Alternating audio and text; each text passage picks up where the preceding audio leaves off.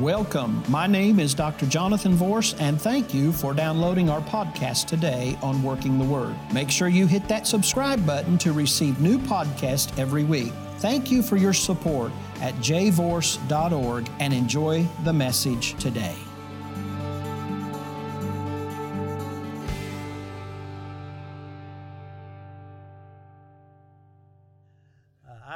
2 Corinthians chapter 5 and verse 17. That's our scripture today. Father, thank you for the opportunity to be able to share your word today.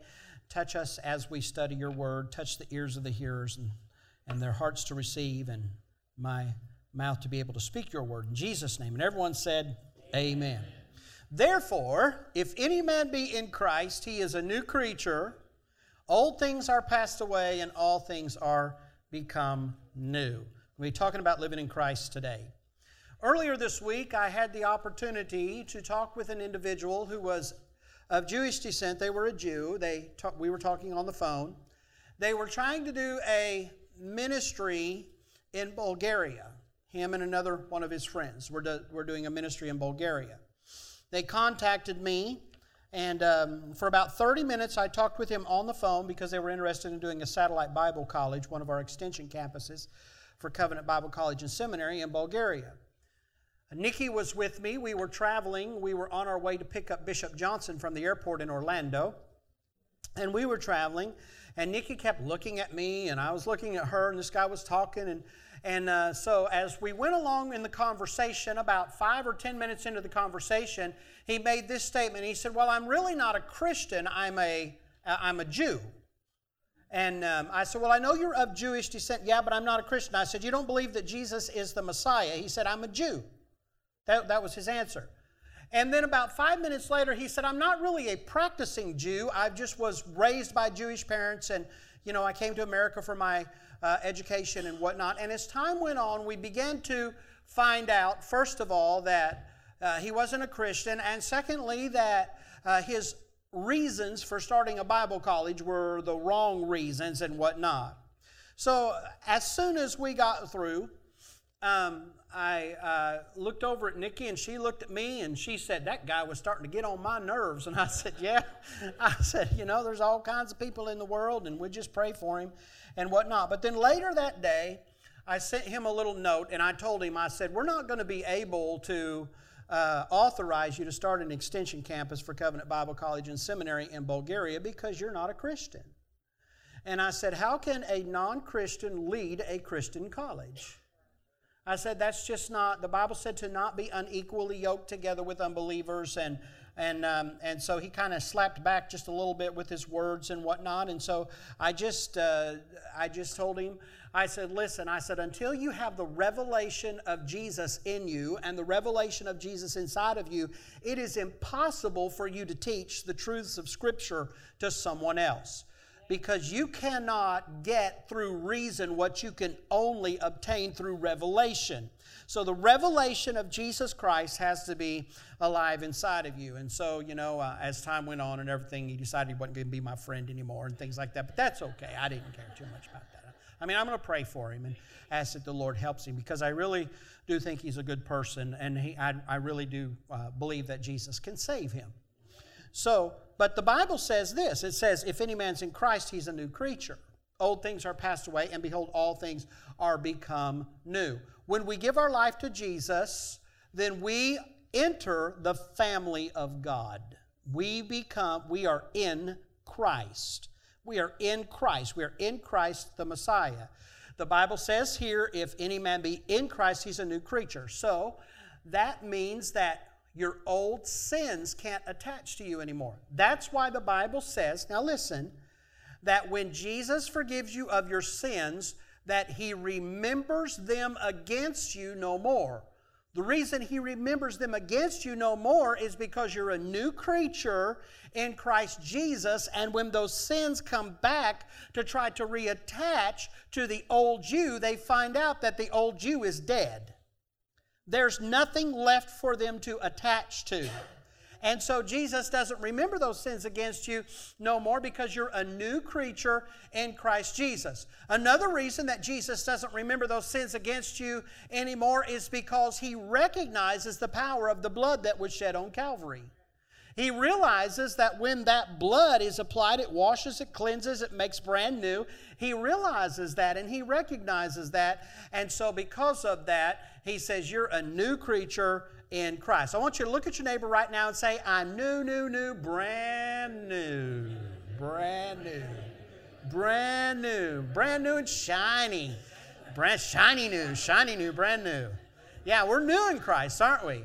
We're a new creature in Christ Jesus. So that's what the Bible tells us in 2 Corinthians chapter 5 and verse 17. Another thing about being in Christ, the Bible teaches us that we become part of the family of God, so we're in the family of God. If you're a Christian, I want you to look at a man close to you and say, hey, bro. Come on, look up. Say, hey, bro. That's right, they're your brother in Christ. You're in Christ, they're in Christ, you're in the family of God. Okay? Now I want you guys and some of you others just to look at another woman and say, hey, sis, what up?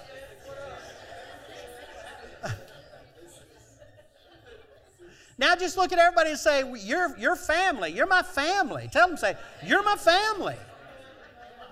You're my, yeah, you're my homies.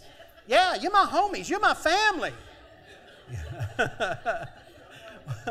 That's what that means. The Bible says if we're in Christ, then we're part of the family of God. And we'll talk about that more in just a few moments. Romans chapter 3 and verse 23, the Bible says that all have sinned and come short of the glory of God. Look, somebody say, That's me. That's me. I mean, that's me. That's me. All of us have. All have sinned and come short of the glory of God. Verse 24 says this being justified freely by his grace through the redemption that is in Christ Jesus. So, once again, we're talking about being in Christ again, aren't we? There is redemption in Christ Jesus. What does it mean to be redeemed? When we say we're redeemed, what does it mean? Well, the word redemption means to go get something by paying a price, to purchase something by paying a price. If you buy something uh, uh, in Facebook Marketplace, and you pay for it online or eBay and you pay for it online and you go pick it up, you don't have to pay for it again. You're going to redeem what you already purchased. You're going to take it as your own. It's yours because you purchased it. Let me tell you something the currency of heaven is the blood of Jesus Christ.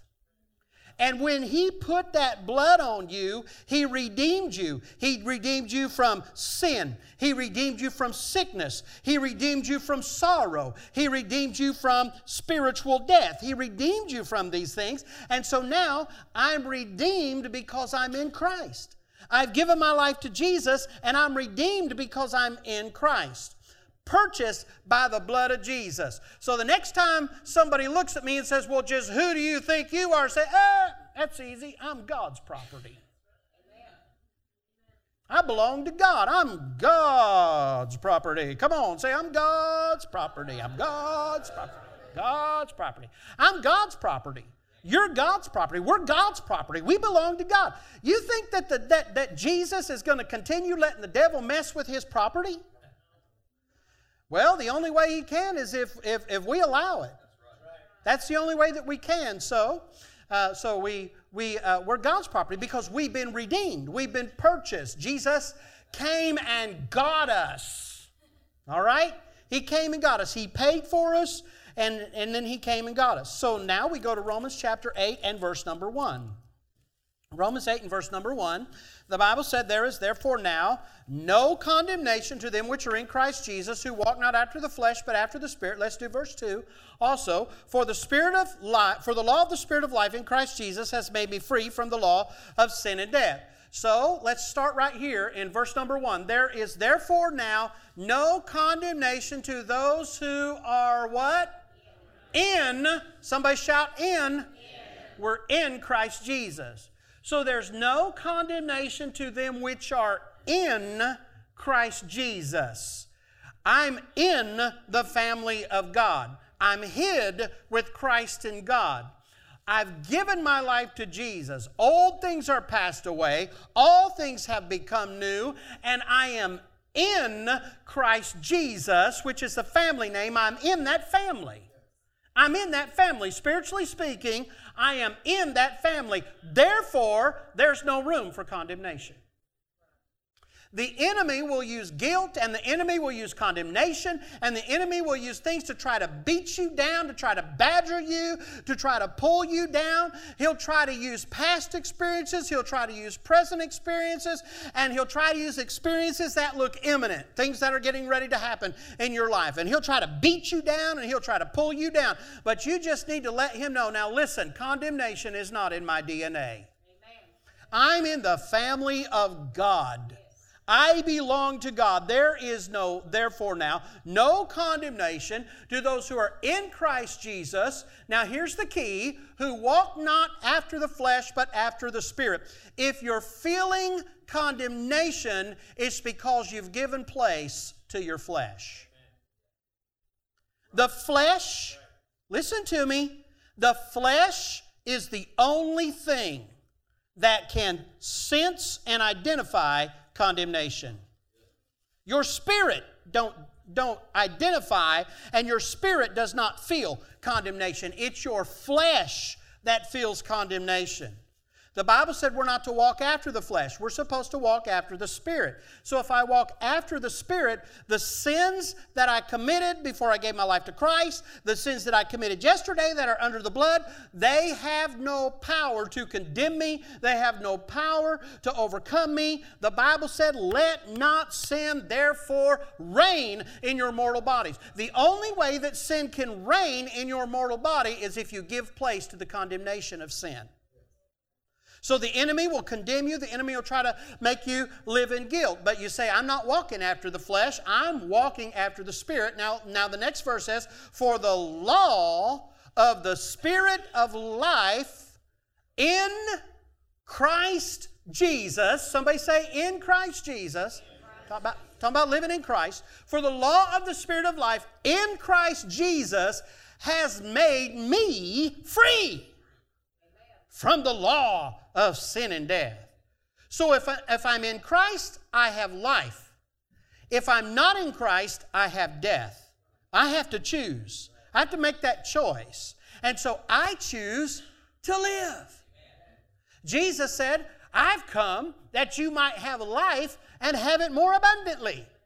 He didn't just come for, to give you the power to barely put one foot in front of the other every day. He said, I've come that you might have abundant life. I've come that you might have stupendous life. I've come that you might have favor filled life. I've come that you might have spiritual life. I've come that you would have life more abundantly. The law of the Spirit of life in Christ Jesus has made me free from the law of sin and death. How is that possible? Because when Jesus died on Calvary, he conquered death. That's why. When he died on Calvary, he conquered death. So, therefore, if I live in Christ, then I have life living inside of me. Romans 8 and verse number 39. There's so, so many powerful scriptures here. Um, let's start in verse number 35. The Bible says, Who shall separate us from the love of Christ? Shall tribulation or distress or persecution or famine or nakedness or peril or sword? As it is written, For thy sake we're killed all the day long. We are accounted as sheep for the slaughter. Nay, in all these things we are more than conquerors through him that loved us. For I am persuaded that neither death, nor life, nor angels, nor principalities, nor powers, nor things present, nor things to come, nor height, nor depth, nor any other creature shall be able to separate us from the love of God, here we go, which is in Christ Jesus our Lord. So if I'm living in Christ Jesus because I've given my life to Jesus, if I'm living in Christ Jesus, there's absolutely nothing that the enemy can throw against me to separate me from the love of God. I'm in Christ. I'm in Christ. The devil will come to you. God don't love you. How can God love you? Look at what you did. Look at what you've been. You know, I mean, yeah, somebody call you at three o'clock in the morning and, and this and that, and you run out and you go do that, and, and, uh, and God don't love you anymore because you did that, because you caved into that. God don't love you anymore. Wait a minute now. Hold it. Hold it. Hold it. You slimy, lop-eared, snaggle-tooth, split-toed devil, I ain't listening to you. No, no, no, no, no, no, no. I'm in Christ. I'm in Christ. I've been washed. I've been cleansed. I've been purified. I've been made clean. I'm living under the power of God. I'm living under the grace of God. The grace of God is inside of me. The power of God is inside of me. The love of God is inside of me. And nothing shall by any means be able to separate me from, now listen to this, from the love of God. Now, that doesn't mean that we don't mess up. It doesn't mean that we don't make mistakes. Let me tell you something God loves you, whether you're sparkly clean or nasty dirty, God loves you. Red and yellow, black and white, we're all precious in His sight. Remember that song we used to sing? We are. God loves every single one of us, and there's absolutely nothing, nor height, nor depth, nor principalities, nor powers, nor things present, nor things to come. None of it will be able to separate me because I am in Christ Jesus my Lord. I'm hid with Christ in God. Now, let's uh, go on over to Romans chapter 12 and verse number 5. Woo, this is fun, isn't it? Romans chapter 12 and verse number 5. The Bible says, We're all mem- many members in one body, and all members have not the same office. So we, verse 5, being many, are one body in Christ, and every one members one of another. We are one body in Christ. Every, the Bible said, everyone members one of another. The enemy would love to isolate you. In fact, his, his job and one of his methods is if I can isolate them, if I can cut them off from the pack, then I'll be able to destroy them. Isolate, isolate them and then destroy them. And that spirit of isolation is something that the enemy uses. You were not created to do life alone. The Lone Ranger is a fairy tale, folks. Dun, dun, dun, however that goes. The Lone Ranger is a fairy tale. You weren't created to do life alone. Well, I don't need anybody. Bless God, I don't need anybody. Liar, liar, pants on fire. yes, you do. Yes, you do. Every single one of us need each other. The Bible said that we are in Christ. We're in the body of Christ. Another place, the Bible said that every single joint supplies one another. The Bible said that we are members one another. We're members. Listen, we need each other. We do. We need each other. Okay, I'm going to pass on that. Okay. 1 Corinthians chapter 1 and verse number 12.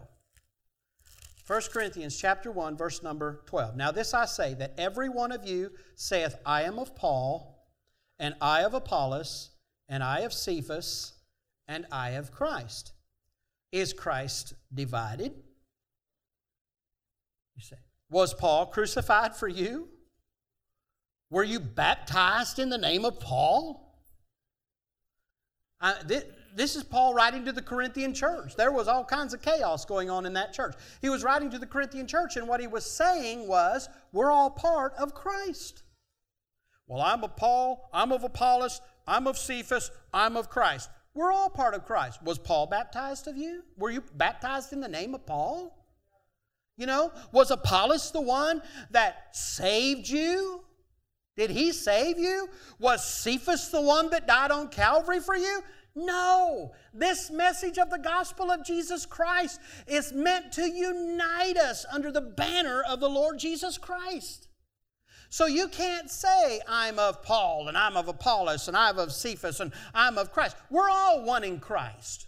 We're all of Christ. We all have our jobs. The Bible said Paul planted, a wall, Apollos watered, and God gave the increase. We all have our jobs to do.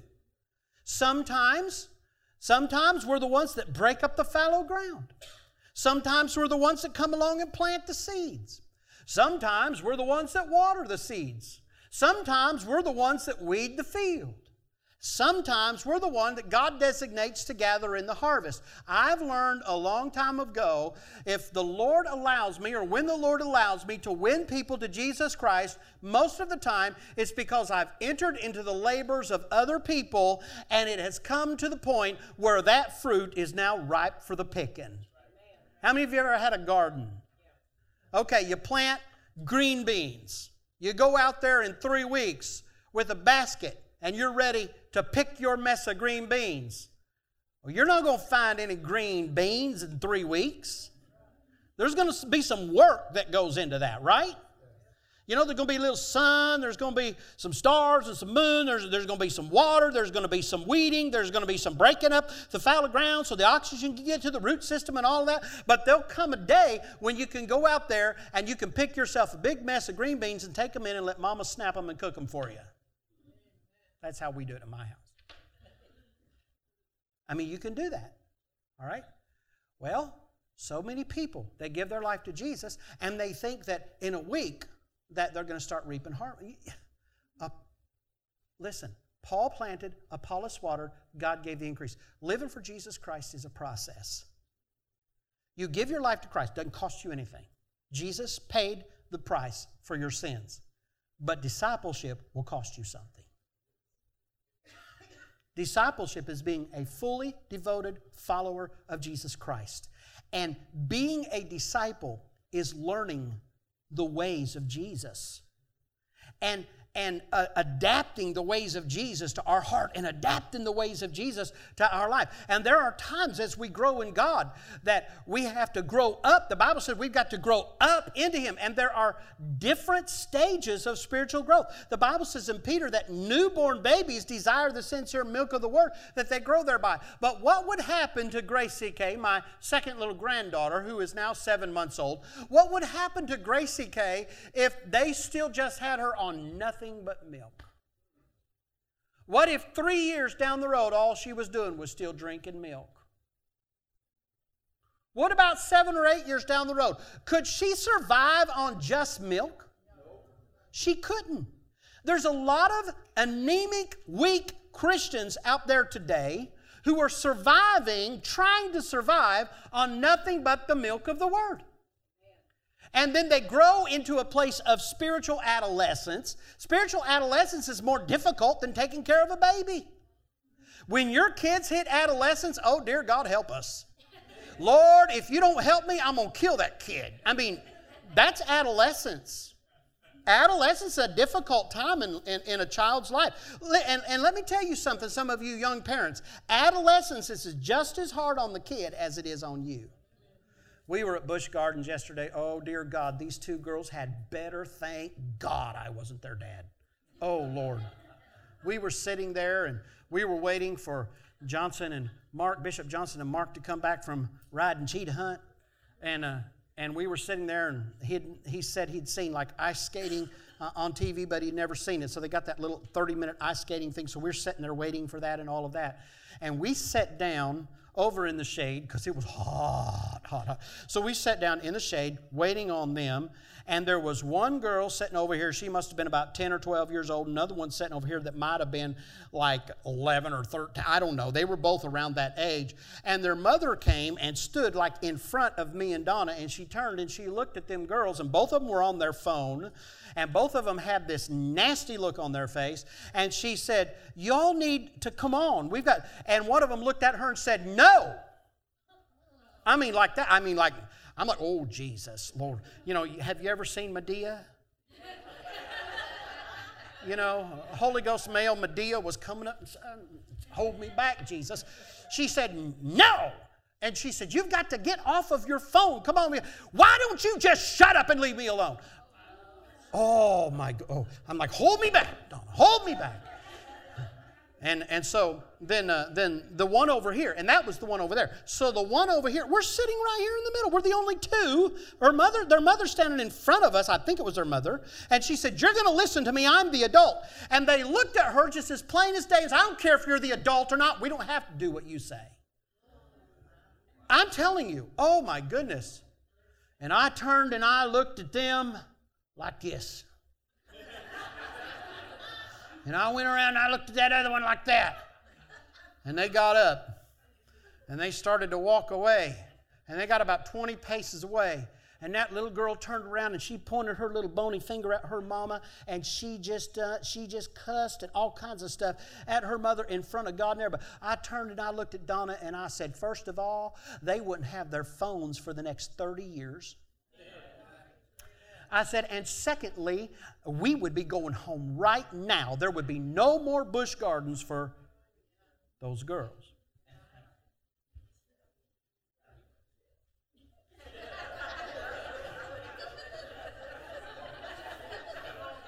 I didn't hear it, but evidently it was good. Yeah, you'd have been going to jail. You probably would have, John.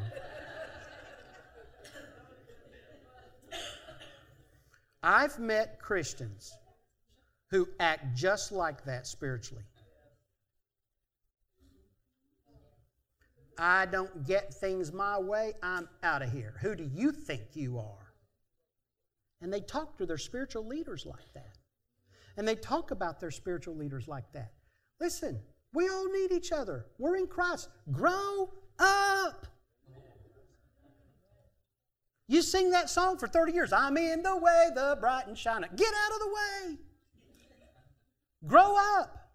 Get yourself out of the way and, and, and, and grow up. We're one body in Christ. Now, listen to me. Now, the reason I'm saying all of this, and the reason I'm illustrating it like this is if you don't grow, and the rest of the body grows around you, but you won't grow, what's that going to do? To the rest of the body. If I had Sophia in here right now, I would use her for an illustration. I would put her little hand in my hand, and I would say, Imagine her little hand being my hand. And You got this, this big man's body right here, and a little tiny hand right there. And the hand just said, You know what? I just don't feel like growing. I don't feel like God wants me to grow. I just don't feel like that's what the Lord wants me to do. Bless God. I'm just happy being where I'm at. I'm just happy doing what I want to do. And it stunts its growth. When you allow your spiritual growth to be stunted, you're hurting everyone else around around you. We are part of the body of Christ. God did not design you to live for Him alone. God did not design you to grow alone. God wants you to grow up in to him 1 corinthians chapter 1 and verse number 12 says that we're all sanctified in Christ. When we're in Christ, we are sanctified. Sanctified means that we are set apart for a holy purpose. You know what that means? That means that God's plan for us is bigger than anything that we could possibly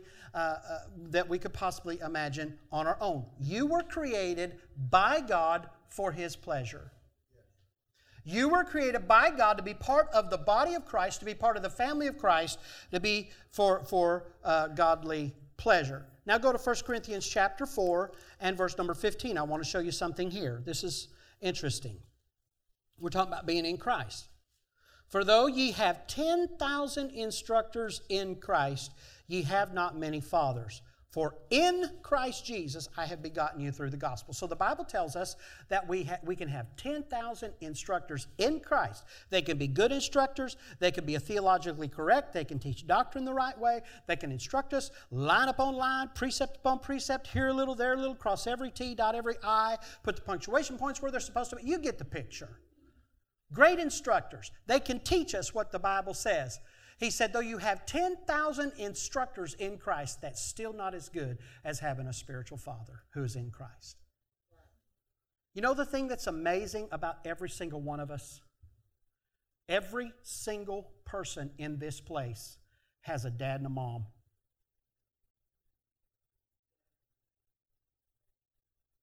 You wouldn't be here if you didn't have a dad or mom. Now, you might not know them, they might not know you, they may have gone on to their just reward etc. You get the picture. But you wouldn't be here if there wasn't a dad and there wasn't a mom. Here's the thing the beautiful thing about spiritual fatherhood you can't get rid of your spiritual daddy. My spiritual father, I call him my spiritual father.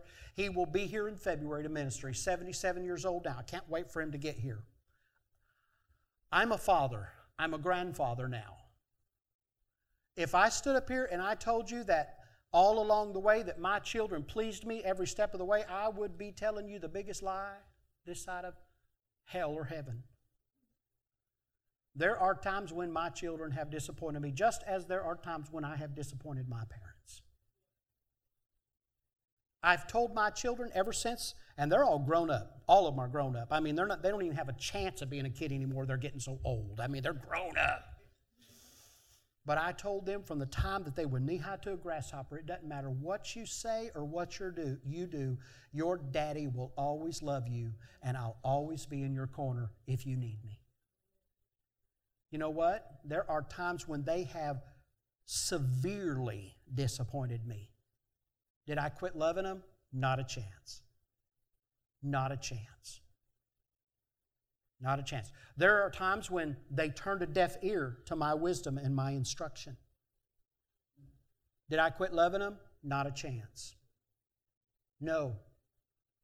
They've made lifelong decisions that they're going to have to live with. Decisions that I probably wouldn't have made. In fact, I know I wouldn't have made. And I wouldn't have made it for them. Do I love them any less? Not a chance.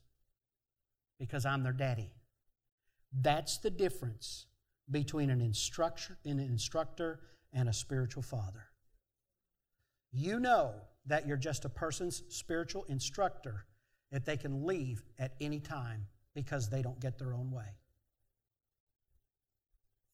If you're their spiritual father, they're like a tick on a dog's back. There's nothing you can do to get rid of them.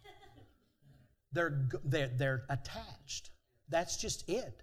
They're attached. And a spiritual father has more than the responsibility to just instruct you. A spiritual father, and all of us need him, a spiritual father has the right and the responsibility to correct you when necessary. And they also have the right and the responsibility to encourage you when necessary. The relationship is different between an instructor and a spiritual father. Paul said this He said, I have begotten you in the gospel.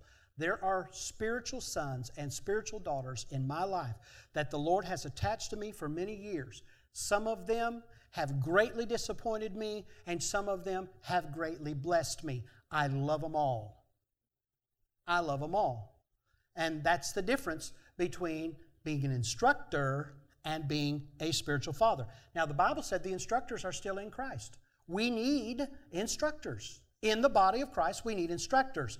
But the Bible says it's more beneficial for us to have a spiritual father who is in Christ and can be an under shepherd to the great shepherd. Now, just four more scriptures, real quick here. Four more scriptures. 2 Corinthians chapter 1 and verse number 21, the Bible says that God establishes us in Christ. And then in 2 Corinthians chapter 2, 14, the Bible says that God causes us to triumph in Christ. That means He causes us to overcome. So He's established us, and then He helps us win. Isn't that amazing? If I'm in Christ, He'll establish me, and if I'm in Christ, He'll help me win. Then in 2 Corinthians chapter 3 and verse number 14 for the third scripture, the veil of the Old Testament is taken away when we enter into Christ. I, I want you to read that later. 2 Corinthians chapter 3 and verse number 14. The Bible talks about the law being the veil, but when they come into Christ, then the veil comes down and they see Christ. It's the revelation of who Christ is. This is how you pray for lost people. You pray that God takes the veil away from their eyes so they can see the, the uh, benefits of receiving Christ. Because the law, the Bible says, has become our schoolmaster. But if we're still trying to live under the law, then we're living under a taskmaster. And there's a difference between a taskmaster and a schoolmaster. I want to take what the, what, what the fulfillment of the law is and use it to teach me how to live better for Jesus Christ. I, I want to do that, but I don't want to live under the law. I'm not under the law. You're not under the law. None of us are under the law. We're under grace. Grace is God's ability to do in you and for you what you cannot do in yourself or for yourself. So when you say, God, I just don't know how in the world I'm going to be able to overcome that, then the, the scripture's like, when you are weak, then are you strong in Christ. Scriptures like, I can do all things through Christ who strengthens me, they rise up inside of you. Scriptures like, no weapon that's formed against me will prosper, and every tongue that rises against me in judgment we will condemn. This is the heritage of the servants of the Lord, and their righteousness is of me, says the Lord. That raises up in you. When the enemy comes in, comma, like a flood, the Lord will raise up a standard against him. Scriptures like that. If God be for you, who can be against you? Those are scriptures that come up in, in your spirit because you are triumphing in Christ and the veil has been taken away and you're living under the grace of God. Those are the kind of scriptures that come up inside of you because you're living under the grace of God. Then the last scripture that I want to share with you is found in 2 Corinthians chapter 11 and verse 3. If you were here in the first service, I had put down the wrong scripture. I had put down 2 Corinthians 11 13. It's 2 Corinthians chapter 11 and verse number verse number 3. But I fear lest by any means, as the serpent beguiled Eve through his subtlety, so your mind should be corrupted. Now listen to this from the simplicity that is in Christ. The simplicity that is in Christ. Look at your neighbor right now and say, This is not hard. Living for Jesus is not hard. It's not hard. Allowing God's word to flow through you is not hard being part of a family of, of the family of God, that's not hard. It's not hard. Some people say, well, I would live for God, but it's just so hard. I got to crucify that flesh. Once you crucify that flesh, it's not hard at all. I drink and get drunk as much as I want to. I don't want to so I never do. Never have, never will. You know why? Because I'm in Christ. And He's in me. I do as many drugs as I want to. I don't want to do any of them, so I don't. It's not hard for me to say no to drugs. It's not hard for me to say no to alcohol. It's not hard for me to say no to some of the things of the world, the trappings of the world. You say, Pastor, are you bragging? No, I'm making a point. When you're in Christ, His desires become your desires. His thoughts become your thoughts. His passion becomes your passion. His heart, you're tapped into His heart, and you're connected to the heartbeat of God. The heartbeat. Of, listen, there is such a spiritual high in winning somebody to Jesus. I don't know why anyone would cash that in for anything that has to do with the world. You get in the presence of God and let the power of God start rocking and rolling you. Like one of my former spiritual sons used to say, gotta jack you up from the floor up. He'd say, oh, I think God's gonna jack somebody up today. Some of y'all remember him. Well, where did he get that? He had been jacked up on drugs and he'd been jacked up on alcohol and he'd been jacked up on the things of this world. And then one day God jacked him up. And when God jacked him up, all that other jack up went down the road. It hit the road, Jack. He got addicted to the anointing, he got addicted to the Word of God, got addicted to the things of God. So, living in Christ is not hard. All it requires is commitment. If you really commit, then it's easy. But you have to be committed. You have to be committed to Him. Amen. Woo, hallelujah. Let's all stand. Thank you for listening to Dr. Jonathan Vorse on Working the Word. We appreciate your love and support. Visit www.jvorse.org to give a gift today. Don't forget to subscribe and enjoy the rest of your day. Always remember the Word will work if you work the Word. Be blessed.